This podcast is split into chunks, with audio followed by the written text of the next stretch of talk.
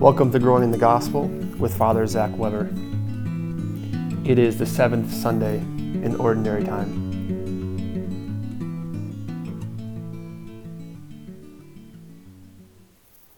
Seventh Sunday in Ordinary Time, and that means it's the last week in Ordinary Time before Lent begins. So our, our Lord hits us with a beautiful gospel this week. Our gospel this week comes from the Gospel of Luke, chapter 6, verses 39 through 45 and we have an opportunity to step back and ask ourselves did I live last week's gospel, loving my enemies? Am I taking time to forgive my enemies? And also taking time to slow down and come to Mass prepared, looking at the readings, meditating upon the readings, and asking the Lord those questions that are on my heart, those desires that are on my heart, so we can build His kingdom and not my own. We can be healed, we can be free from our addictions, our wounds, our pains, so may lo- know the Lord and share Him with others without counting the cost. So our gospel this week comes from again Luke chapter six, verses thirty-nine through forty-five, and just you know get out your Bible, Catechism, Study Bible, call upon the Holy Spirit, pull up some chairs, get some friends out, and really look at the Word and just stop and dwell with the Word wherever it kind of hits you or strikes you the most with the desires that are on your heart. Our gospel this week begins with Jesus told his disciples a parable. Can a blind person guide a blind person? Will not both fall into a pit? No disciple is superior to his teacher. But when fully trained, every disciple will be like his master. Why do you notice the splinter in your brother's eye, but do not perceive the wooden beam in your own? How can you say to your brother, Brother, let me remove the splinter in your eye, when you do not even notice the wooden beam in your own eye. You hypocrite! Remove the wooden beam from your eye first, then you will see clearly to remove the splinter in your brother's eye. A tree does not bear rotten fruit, nor does a rotten tree bear good fruit, for every good tree is known by its fruit. For people do not pick figs from thorn bushes, nor do they gather, gather grapes from brambles. A good person out of the good goodness of his heart produces good, but an evil person out of the store of evil produces evil.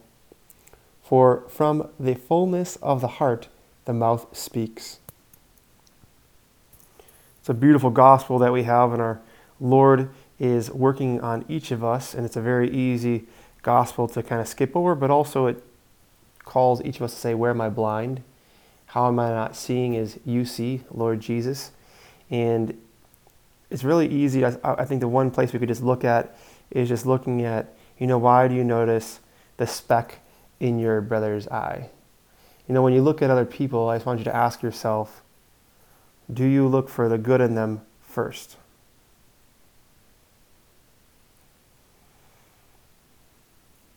And then ask yourself, do I look at the good in myself first.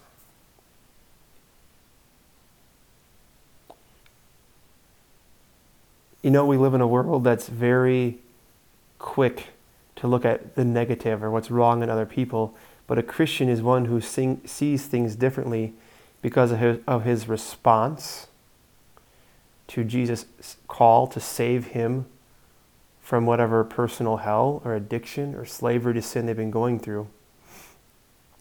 So, as we look at this particular gospel, just ask yourself those questions and ask yourself also, you know, Jesus says a disciple is not above his teacher. Just ask yourself, do I have somebody to teach me how to see as Christ sees? Do I have somebody walking with me, training me, accompanying me? Accompanying is a big word right now. To teach me how to be fully trained to see the goodness in others, to remove the wooden beam in my own eye so I can see as Christ sees, but I would say even to see with a wooden beam of the cross in your eyes. So you can see what Jesus saw from the cross. And then just ask yourself, am I bearing fruit? You know, am I making disciples? Firstly, by having an interior life, not being so concerned with the externals, but being, having an interior life, taking time to pray with the Word every day, praying with Jesus. And then just, am I like Jesus? You know, it says, the last line really stood out to me. It said, For out of the abundance of heart, the mouth speaks. And the heart is the center of the person, the origin of all moral decisions, right? The goodness or wickedness of our heart is revealed through our life and deeds, just as a tree is known by the fruit that it bears. So, are you plugged in at your parish? Are you still on the outside? Or are you in the heart of your parish, praying for healing, praying for deliverance, praying for the Holy Spirit to set the parish on fire? But where do we start?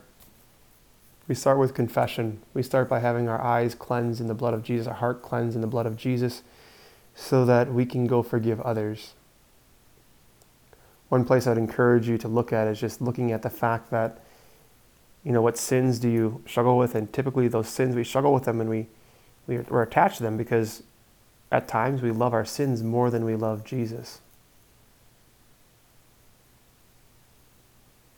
at times we love our sins more than we love Jesus, and that's why we choose to sin rather than to love.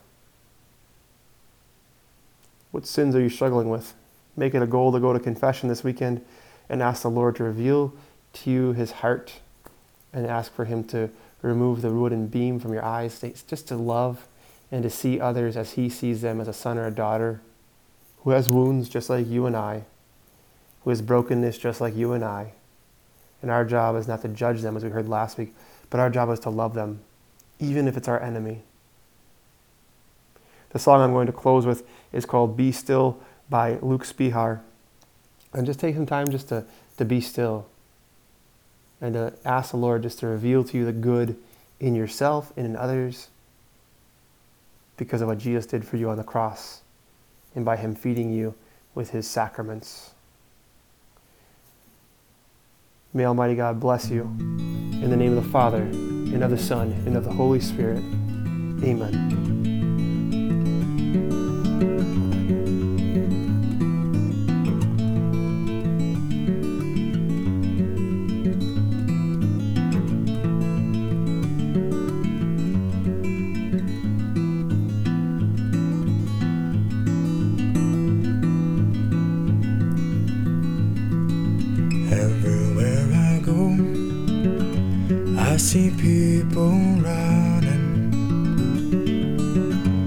Running from their own minds, from something they won't see.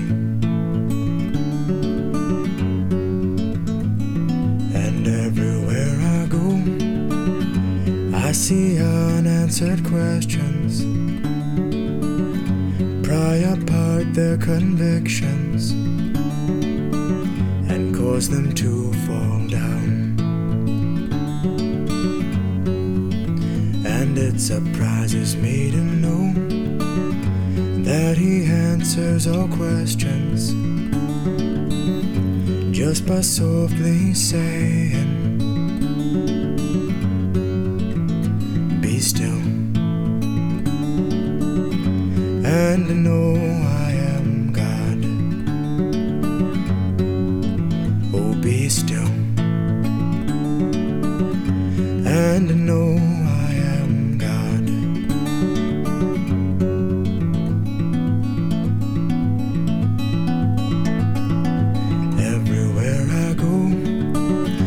find myself running mindlessly in circles from the doubts in my head. And everywhere I go, I wonder where I'm going. I wonder if I'm showing everything that And it surprises me to know that He answers all my questions just by strongly saying to me, Be still. And know I am God. Oh, be still